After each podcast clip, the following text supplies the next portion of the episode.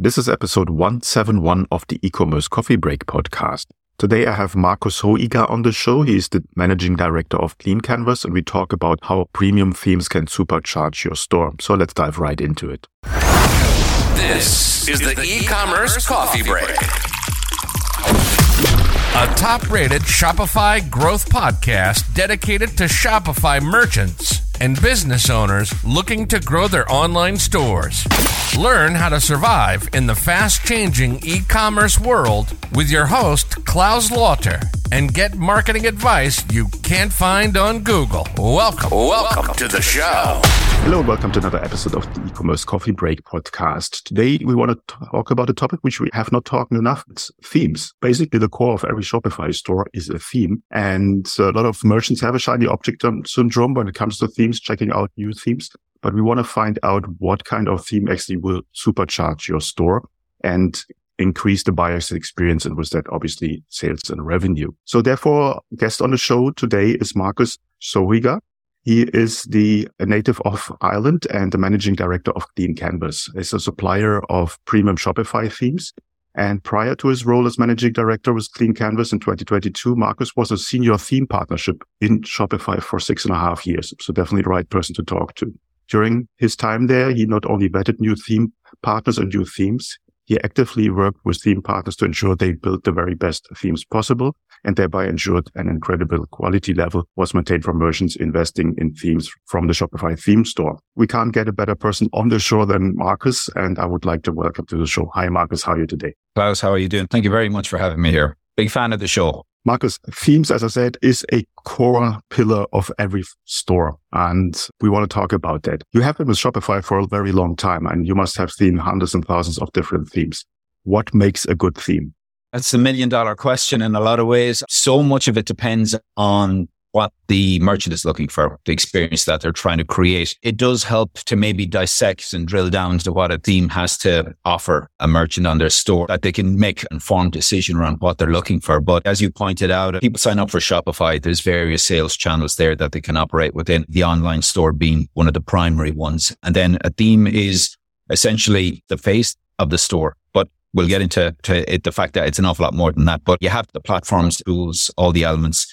But that's no good if you can't get in front of merchants. So obviously this is where the theme steps in, helps you wrap all of that power, plugs into all the functionality and delivers that then to a merchant and obviously then to the customer experience on the end of that. It's a complex interrelationship, I suppose, between themes and between the platform. This is something that tends to be overlooked a great deal in relation to an awful lot of the education and knowledge of merchants in using themes is that it's not just a template. It's not just a design element. It's not just a way that pre-formats existing elements.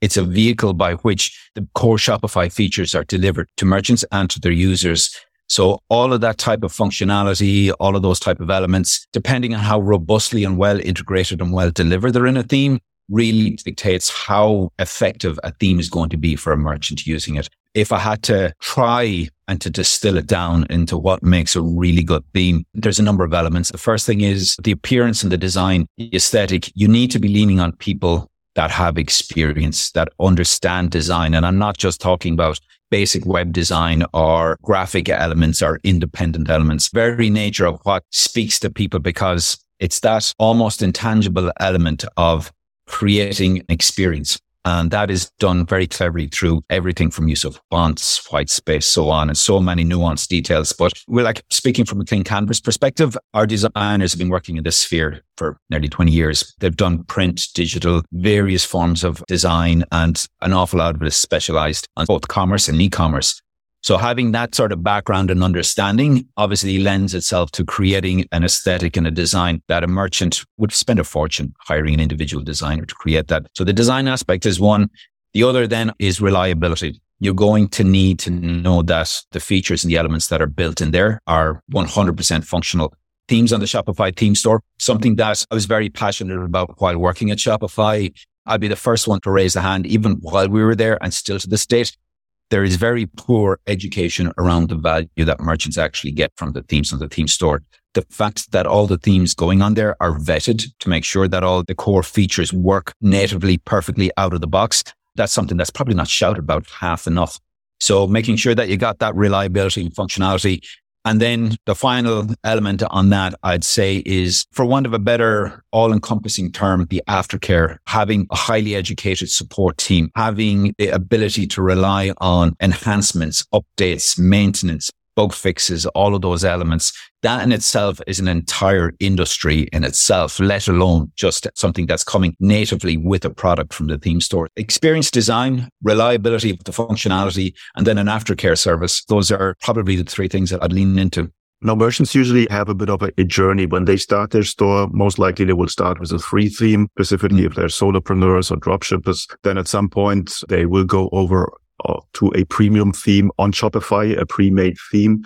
And then finally, if the brand grows, becomes bigger, more professional, then they want to go for their own premium theme that is customized for them. You touched also on the aspect of support and that sometimes is a problem for a lot of merchants when something breaks. Who is the one responsible fixing it and how quickly can you get to the support? Now, when it comes to a custom built premium theme, there goes a lot of things into it. And I reckon a lot of merchants come from the side of you don't know what you don't know. So they probably do not even know what are the questions they have to ask when it comes to building a theme. How do you help with finding them the right track, the right way? It's a difficult scenario because it's been a complex product. There are so many layers and there's so many potential areas that could be affected by conflicting code from apps or custom elements or even updates on browser compatibilities, device types, whatever.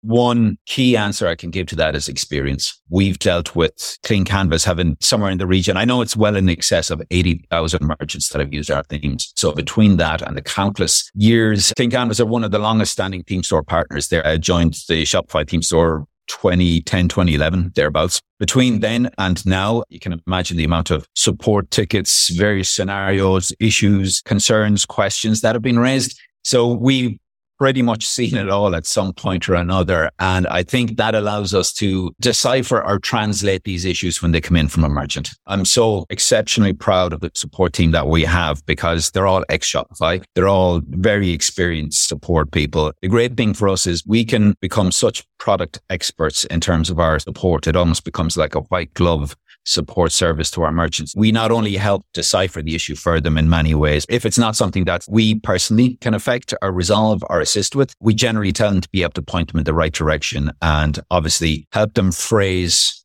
what they're actually looking at in terms of the issue. It is so complicated. And I do genuinely feel for an awful lot of merchants because even going to Shopify support, there is such a huge platform and there's so much for these people to know. It is impossible for them to know absolutely everything. It might be difficult for the merchant to discern whether an issue is a Shopify related feature or a theme related feature, or it could be a custom coding element or an app integration. And an awful lot of the Shopify support people equally find that challenging to try and decipher that. So an awful lot of the time it lands on our laps because it's the one easiest sort of avenue to almost push it to because I suppose in terms of hierarchy or layers, there's the platform, there's the theme, and then there's everything else that happens to the store thereafter. So if the Shopify individual or support member, whatever, hasn't got the tenure knowledge or the experience to be able to find that complexity, we generally tend to be the next port of call. Okay. That makes perfect sense. So support actually is a key factor when you're picking your theme. You want to make sure that you can talk to someone when things go wrong. With all the themes that you offer,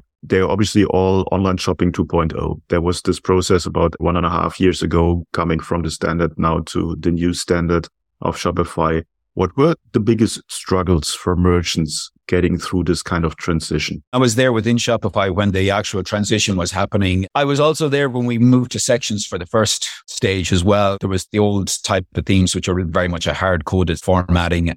The biggest challenge, I think, for merchants was the fact because there was essentially massive change in the underlying framework of it being to allow sections to be across every area of the store. It really meant that they had to redo their content and the store had to be reimagined. The product pages were certain suddenly had all these new tooling, these new elements, these new layout abilities, all these new feature ads. It was a case of basically them having to reimagine their store and rework it. There was no avoiding that type of a scenario because the content portability would never have worked from the old system to this. It was one of the biggest things that was needed in the online store was that versatility of components across all areas of the store the lift for merchants was, I'm not going to call it painful. It was just a phase that they had to reimagine how the entire store was going to operate. Now, talking about supercharging your store and increasing the buyer's experience, what are the key parts that really make a difference when it comes to the buyer experience? Engagement is a huge thing. When a person lands on a store, they're making obvious relations with what they feel the brand is, the elements that are there. So it's all about capturing that engagement as quick as possible. I mean, within themes, there is obviously a finite limit as to what we can influence or present, but we do try and focus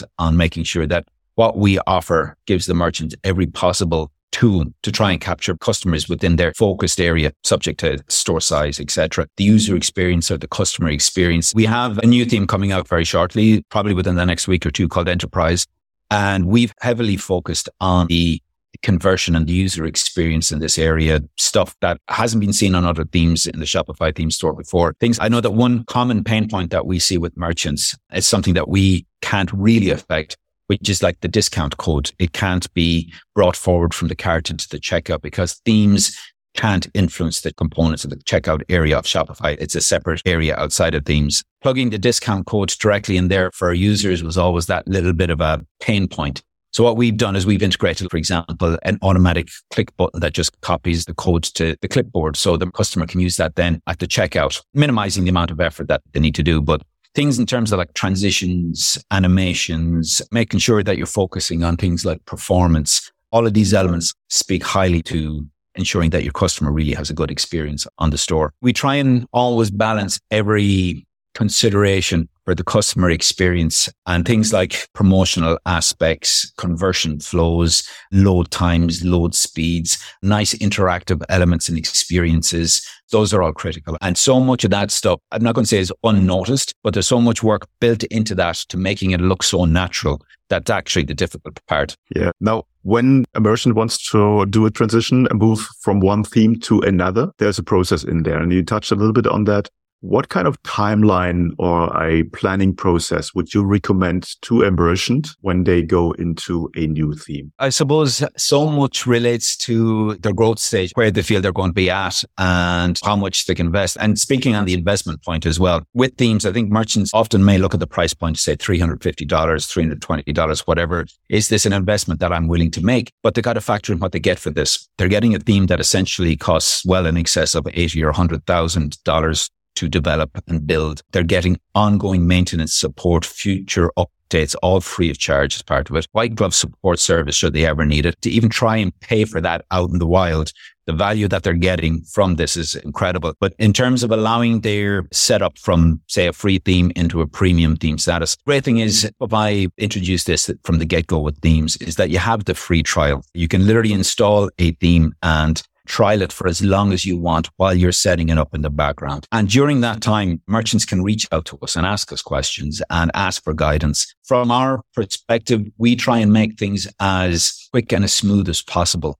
for setup. We're providing a huge amount of default templates for the product page so that merchants can immediately plug into these pre-formatted elements to make that launch all the more quicker. Things like compare pages coming soon, countdown timers, pre-order, etc. On average, what we understand from the start of a setup of a store to an actual launch with a full premium theme can be anywhere in the region from two to five weeks. But that's a rough approximation because obviously, as we know, stores vary so much in terms of content and elements that go into it. Okay. No, I think that's a good guideline. Two to five weeks gives our listeners, our merchants a good idea when they should really or how much time they should put aside to get this going. You offer quite a few themes. Are there themes that are for specific industries or niche verticals, or is every theme suitable for any kind of industry? This is actually something that was always a massive conversation point. It got to the stage of almost being like a philosophical debate within Shopify as well as within theme partners is can a theme be industry focused or should it be a one theme fits all or how does a theme speak to a certain format or business model? The long and short of the answer is there's yeses and nos in all of this. In terms of industry, I don't think there's any theme that can be specifically set to an industry. Any industry is going to need a certain amount of core features, but some in particular industries are going to need more nuanced or more tailored elements that speak to that industry. If you're selling food, for example, having recipes, you want an awful lot of return customers and retention and stuff like that. So like the tribe building, the new email signups, promotions, the marketing is going to be a massive part of that. If you're a drop shipping store, obviously that's less important. What you want is just a large catalog that like literally displays a massive amount of products with the key details there and get quick to sale straight off the bat. While a theme can definitely build towards catalogs and business models. I think the industry element is a bit of a moot point. People can get misled thinking that they go in and they may see a theme on the theme store that has lovely dogs and leads and cats and whatever on it. And they go, Oh, this is built only for pet stores. Not at all. What I'd always recommend to merchants because the themes have a free trial is go in and test it, see what's in there and definitely reach out to the theme partners to talk to them because you need to know who's on the other side. You're investing in this element. You're going to be getting a product. You're probably going to stick with this theme, not because of the cost, because the cost I feel is, is very minimal, but because it does take a certain amount of work to set up your store around this. So you want this to be right. And it's good to get to know the personalities, the passion, the talent and the experience that you're going to be working with behind the scene. With the release of Enterprise we'll be the largest theme catalog holder on the theme store. We'll have nine themes. Our themes do vary in the sense that we have some that have a very conscious set of feature elements that tend to speak to certain types of business models or catalog sizes. For example, we have, say, Boost, which is a more playful type of theme. And it's really down to the designs, the animations, the soft rounded corner abilities, which of course you can edit or change. Beautiful gradient effects, all very smooth and fun to play with, gives a really nice, engaging, playful experience for the user. Then you have the likes of Symmetry, which is our top selling theme. And that is very much this really high end classical brand fashion style magazine store. But again, we've seen it used from high end fashion brands to somebody selling those little fidget spinner things that were a big deal. There's just a vast array. I think people need to use their imagination, but having a sense of your own brand and identity, as well as understanding what your catalog and your primary drivers should guide that. For example, enterprise coming out is its large catalog, drop shippers, mega store, anybody with a really large inventory that's really interested in a lot of promotional aspects, a lot of really nuanced product descriptions and specifications and stuff. So a mega store type feel. Whereas maybe the likes of our alchemy theme would be something that's more towards a smaller category and an awful lot more focused around larger, but maybe less amount of image or product assets. So just depends on your business model and your brand aesthetic more than industry. Okay. That was a very good insight into themes. I learned a lot there and I have to update my theme as well. So I will definitely go and check your themes right. out. Where can people find out more about Clean Canvas? Just hop onto our website, our support site, one or the other. There's an option there to literally send us a direct message through our contact form. Anybody who wants to contact you can reach me at marcus at cleancanvas.co.uk. I'm happy to chat to anybody at any stage about Clean Canvas. One point that I'd add in as well is that something that we haven't done with Clean Canvas before, but something that we're noticing more and more of by requests that we've had coming in, which is because so much goes into building a theme, because there's so much in maintaining, updating, constantly enhancing and improving and living with a theme. An awful lot of agencies and developers are opting to buy a premium theme and then customize that to an element for their clients' needs because they know that there's all this back end element that they do not have to worry about. It's there, it's secure, it's in safe hands. So something that we haven't really done is expose too much of our inner workings, but we are with enterprises going to open a new era for us for exposing the various JS events and ways for developers and agents to hook onto our themes and build from them. We'll be putting out some technical documentation with it. We'll also then be interested in chatting to any agencies who are looking to do client work that would like to essentially have this exceptional benchmark to build from so that's there as well as the merchants. But feel free to reach out either of those ways. We're on hand pretty much five days a week. Okay, cool. I will put the links in the show notes and you just one click away. And I hope a lot of people will just test your themes because they look really, really good. And I will be one of the testers. I can guarantee you. okay, Thanks very much, Claus. Thanks so much, Marcus, for your time and talk soon. Have a great one. Absolute pleasure. Take care. Have a great day. Thanks so much. Bye bye. And that's a wrap for this episode. I hope you found today's episode informative and actionable. As a reminder, we have a growing community of e-commerce professionals where you can share your insights, ask questions, and learn from other merchants. If you're interested in joining, please visit our website at ecommercecoffeebreak.com and sign up for the community. And don't forget to subscribe, rate, and review our podcast to stay updated on the latest marketing trends and strategies for Shopify e-commerce merchants. See you next time.